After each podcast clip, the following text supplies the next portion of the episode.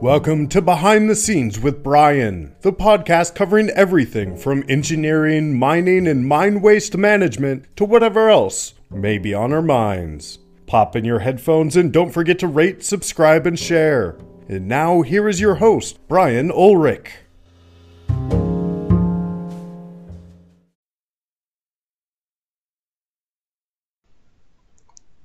Hey everyone, it's Brian.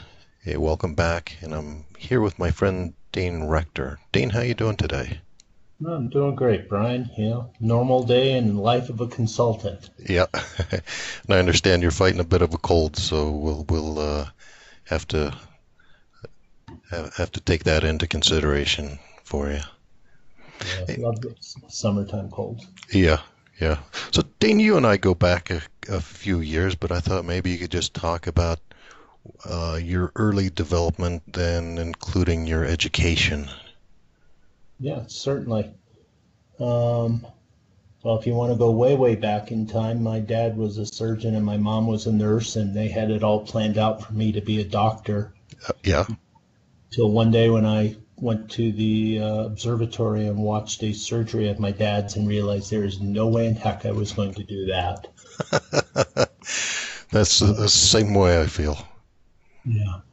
So uh, quickly trying to scramble, I wasn't quite sure where I was going to go, and the uh, my girlfriend at the time, her dad was a civil engineering professor, and he's the one that actually first that introduced me to this field when I was 16, hmm. and took me to the University of Colorado, showed me around, um, and got me thinking about it. A few weeks later, I was at his house for dinner with, of course, his daughter and he had an application to the engineering school at CU all set out aside for me. so we talked about it and we filled out the applications and lo and behold I got accepted to the University of Colorado where I then spent the next seven years after graduation from uh, college or from high school uh, completed my bachelor's and master's degree in geotechnical engineering, took a fair amount of uh, advanced coursework in environmental engineering also, thinking that I wanted to be a college professor, but then quickly realized that I probably wasn't cut out to fight through the tenure track required to become a professor. But in looking back, it was probably easier than a career of being a consultant. Uh, right, right. I actually ended up being an instructor at CU for three years uh, in graduate school, uh, helping teach the advanced soil mechanics classes. And since then, I've been a consultant now in the world of environmental and geotechnical engineering for about 38 years. Okay, yeah, you got a couple of years on me. What so what uh, what was your career trajectory? Where did you start out? Yeah, so um, not quite sure where I wanted to go, and doing the uh, mass uh, resume submittal, I ended up at a company with a friend of mine who I'd gone to school with. And it was a small local company who focused mainly on foundations for light commercial and residential properties. Uh, but lo and behold, they also happened to have not only a mining group, but an environmental group. And quickly I found myself working on some of the environmental projects, which really seemed to want to call to me at that point in time. And within the first couple of years of my career, I'd actually worked on and designed my first solid waste landfill. Hmm. And I also worked on a couple of remediation projects. We jokingly refer to them as Yankee Tank projects. Right the right. gas station and removing leaky underground storage tanks. Hmm. And I found that I really enjoyed the environmental aspects of this. And in a way, solid waste landfill design was environmental. This was early years. This was before there was ah. actually true regulations on solid waste. But there's people who wanted to dispose of waste properly. Uh, for those of you who aren't familiar, hazardous waste regulations in the United States didn't exist until 1976. So prior to that, you were pretty much free to do what you want with your hazardous waste. And regulations on solid waste, everyday trash that we throw away at our offices and homes, those didn't come into fruition on a national level until 1991. So for the youngsters out there, that seems like a long time ago, but for us, Mark, that was definitely during that time. Yeah, that that's a head scratcher. Like, why didn't we get our uh, ducks in a row long before that? Right. So shortly after I realized that I enjoyed the environmental stuff, uh, the Superfund program from the U.S. government was really coming into its own. And for those of you who don't remember Superfund, that was a government program to prioritize the contaminated sites within the United States and either find the potentially responsible parties who could pay for the cleanup, and if not, use taxpayer dollars to clean up these projects. Um, and from that, develop the national priorities list, ranking these contaminated sites, and then implementing programs to take care of them. And I actually worked on quite a few of these Superfund projects early on, but I was losing uh, the allure for it quite quickly, realizing how mismanaged these projects were because they were run by the U.S. government. Mm. In privately uh, funded and operated uh, remediation programs, they probably could have been done for 60 cents on the dollar, but because the government was involved, it was uh, extremely mismanaged and actually began to affect me emotionally seeing the taxpayers' dollars at waste on these projects. Oh, it's horrible. I do remember working on one project that uh, was a uh, chemical weapons factory cleanup. I was involved with that for mm. six years. Mm-hmm. And before any works actually was done on a Superfund project, they did what was called an RIFS, Remedial Investigation Feasibility Study. And this was an active Army base, and the colonel was in charge of it. And I remember him telling the story about he really lost it one day when he realized that $1.5 billion had been done studying the site to try to figure out what to do to clean it up. And out of that, $500 million of that was legal fees. Wow. And oh, he oh, was stunned yeah. and realized that the lawyers just wished to drag out these projects because they get the bill. And once a record of decision the acronym ROD was reached, then it could move into the cleanup stage and the lawyers were no longer involved. So they had no impetus to want to get it to a final decision. Mm. one day the colonel said he had just had it with everybody and he had called a meeting for all the lawyers, everybody to come to site, the local regulators, the state regulators, the EPA, everybody came to site at active army base. He got them in a room and he brought the MPs in. And he said, You are now under my control. This is an army base. I am God. You will not leave here until we have a record of decision. He said, I have barracks set up for all of you. You may call your families and tell them that you're going to be held here by the U.S. Army. Do whatever you need to do, but we're not leaving. And sure enough, within a few days, after spending $1.5 billion, they finally arrived at a record of decision that allowed them to move into the actual implementation of remediating this chemical weapons factory on an active Army base. Wow, that that that uh, story is is worth a lot of uh, consideration. That that's a remarkable event. Yeah, and and that's about the time that I really lost my luster for the Superfund projects. But I always enjoyed the waste containment.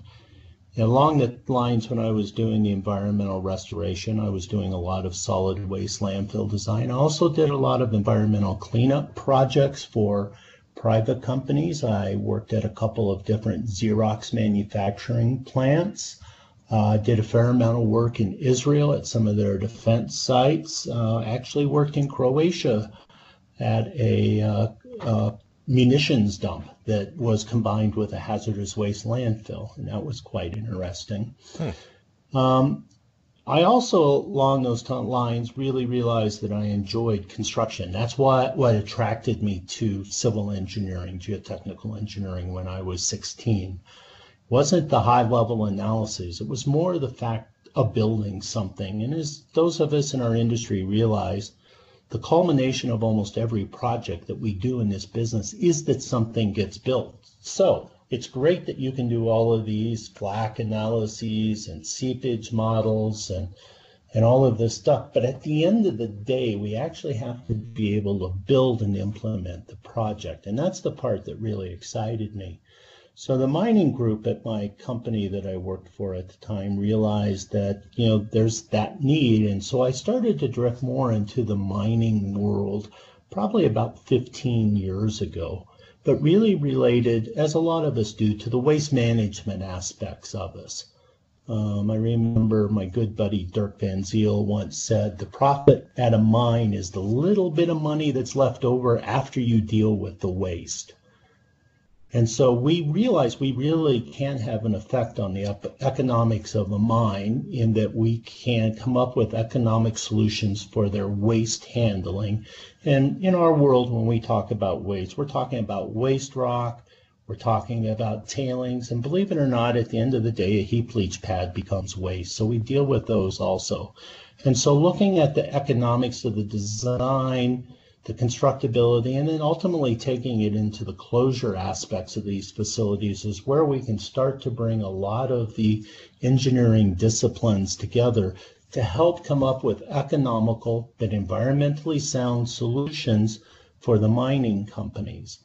And so for about the last 15 years, I've pretty much entirely been focused in the mining world and in fact 100% so for the last seven years or so that I've worked at my current company because all they do is mining related activities centered around waste management one way or the other or environmental restoration environmental management we do do some pit slope design which doesn't have a lot to do with waste management but a good pit slope designer can reduce the amount of waste rock, which will help with waste management also at the end of the day. Yeah, good point.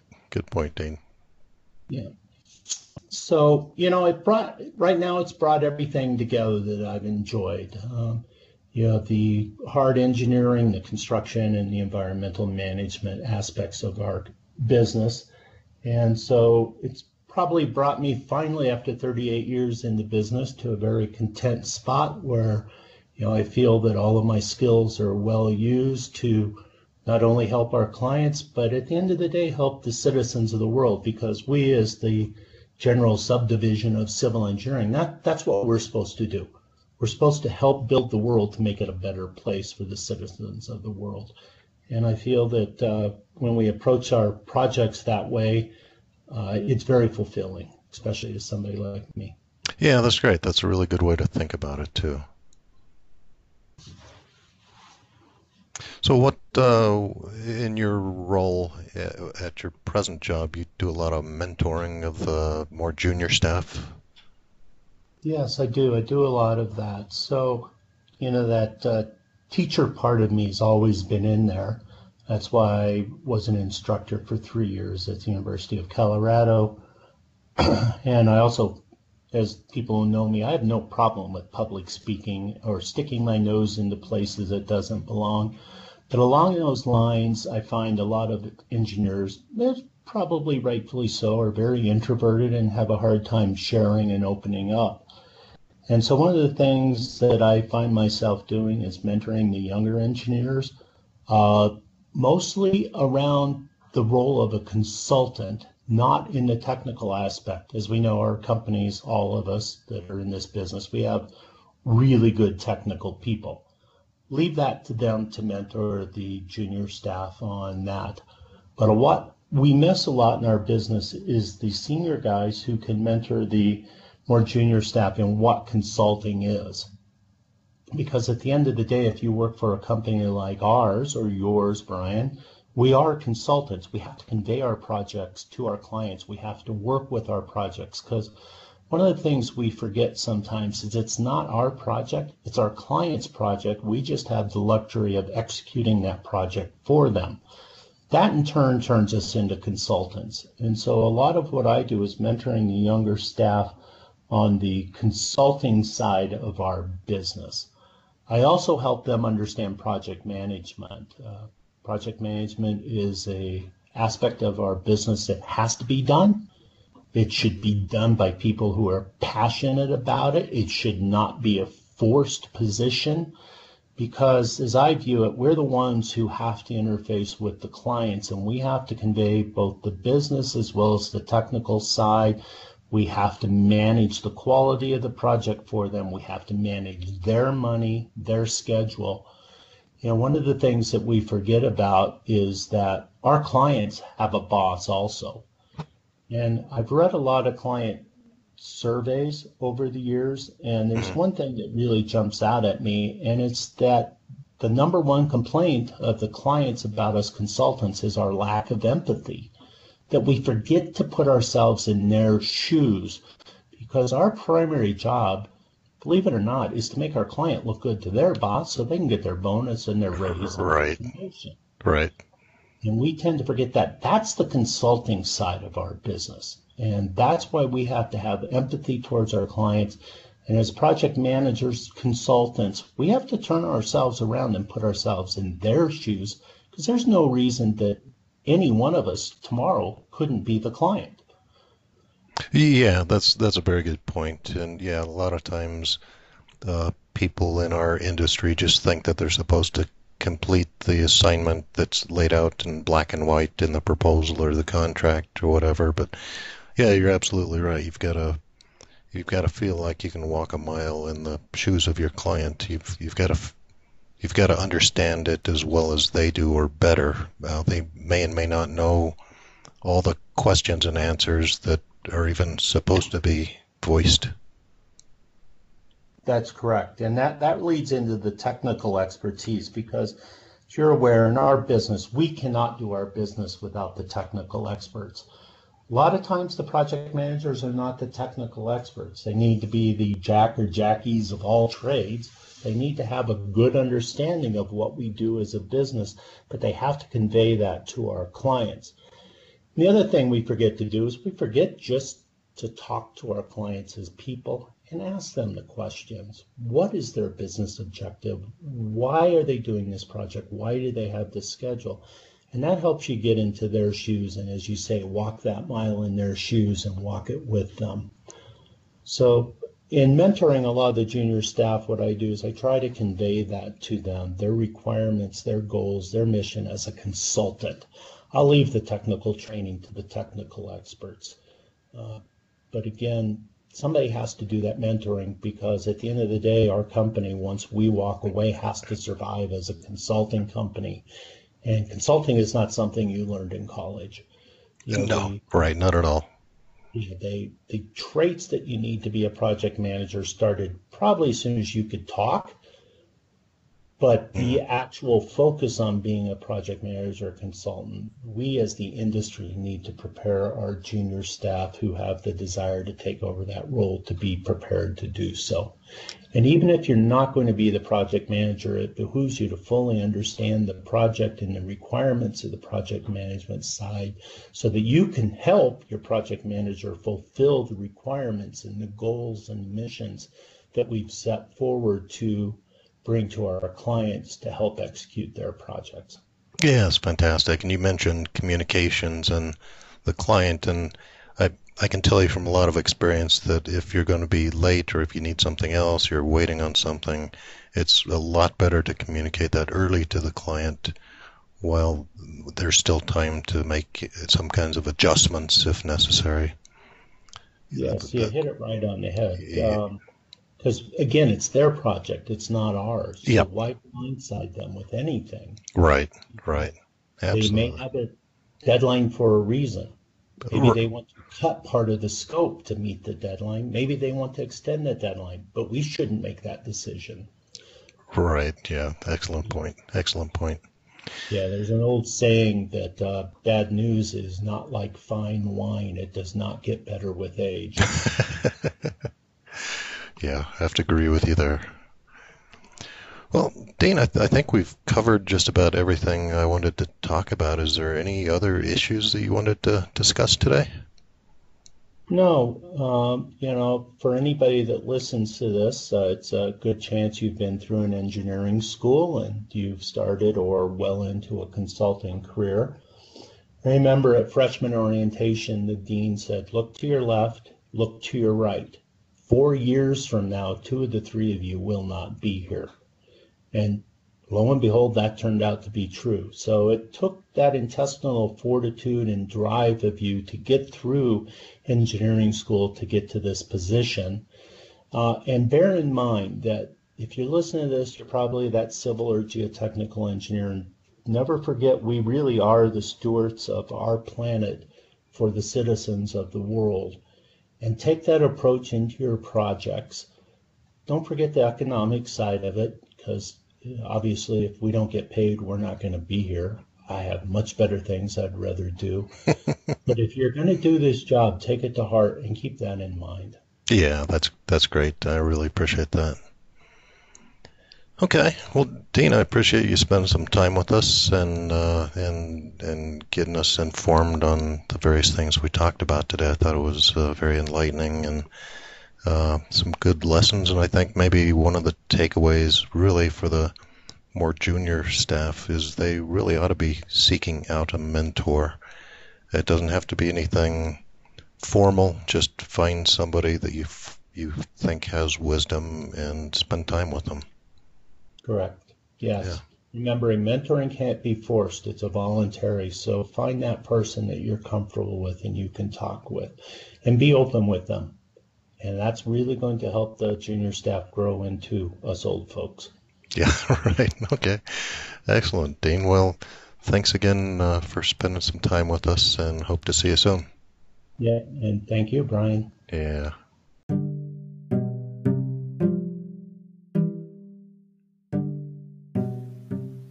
Well, that's it. I'm Brian, and this is Behind the Scenes with Brian. Until next time, keep on rocking.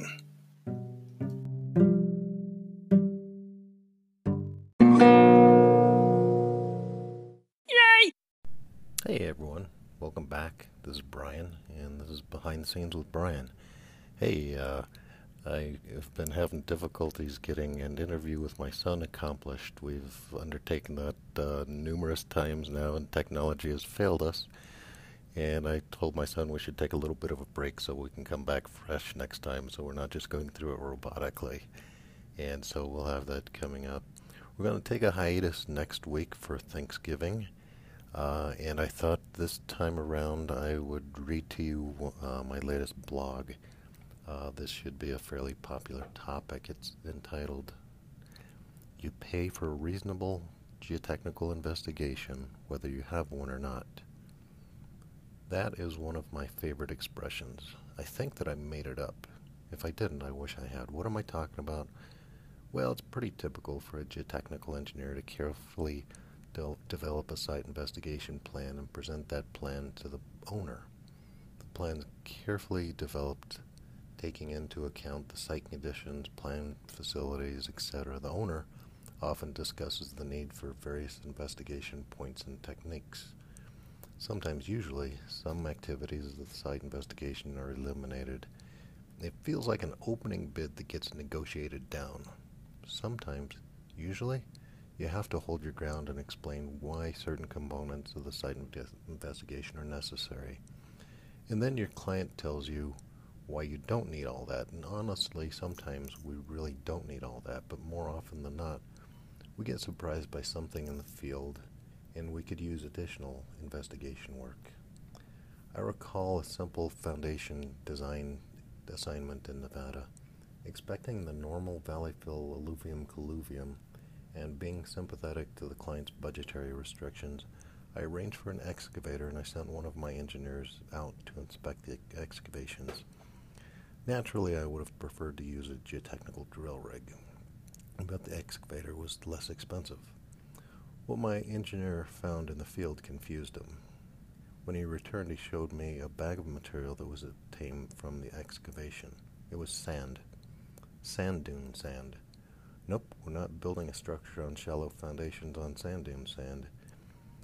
We had obligingly saved the client money on the site investigation, but we were unable to develop the design for the foundations that they needed. They did not retain us for any additional work, and I under, often wonder if some poor outfit had designed the shallow foundations that the client wanted on those sand dune sands. On another major project, the site investigation was completed for a major infrastructure installation. The client negotiated down the extent of our site investigation.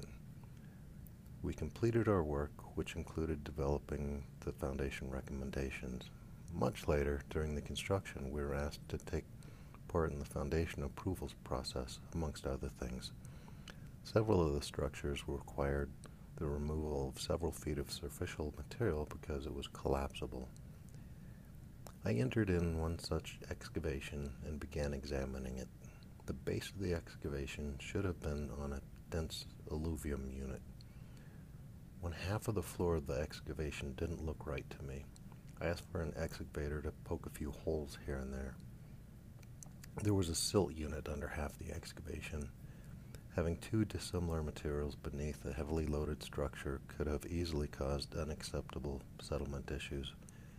Together with some of my colleagues, we had to halt the construction work until the engineering could be solved. So, did we miss something during the original site investigation? No. The client had rearranged the facilities, which resulted in them being spread to the north beyond the extents of the site investigation. The client thought they were saving money by not allowing us to drill a couple more holes. One last story. We were asked again to perform a site investigation for a foundation recommendation project. The loads would be fairly high, but the client assured us that the natural ground would be very dense. We got talked into using an excavator rather than a drill rig, which we would have preferred. We'd completed two or three of the excavations, and everything seemed pretty normal. Then we dug into a bread bag at a depth of 20 feet. Natural material, my Aunt Fanny. We informed the client that we'd have to arrange for a drill rig. They agreed. Unfortunately, the findings of that site investigation indicated that we would either need to relocate the structure or design deep foundations. The fill was just too loose. The client said no thanks to both of those options and hired another firm to complete the work that we'd started. The other firm did some additional drilling and came up with the same recommendations. I'm sure that they ended up going with deep foundations. Well, that client sure didn't save any money by insisting that we avoid using a drill rig. Now, I could go on and bore you with more stories like this, but hopefully you get the point. Try not to get placed in a situation where your site investigation is so limited that you just don't do the project justice.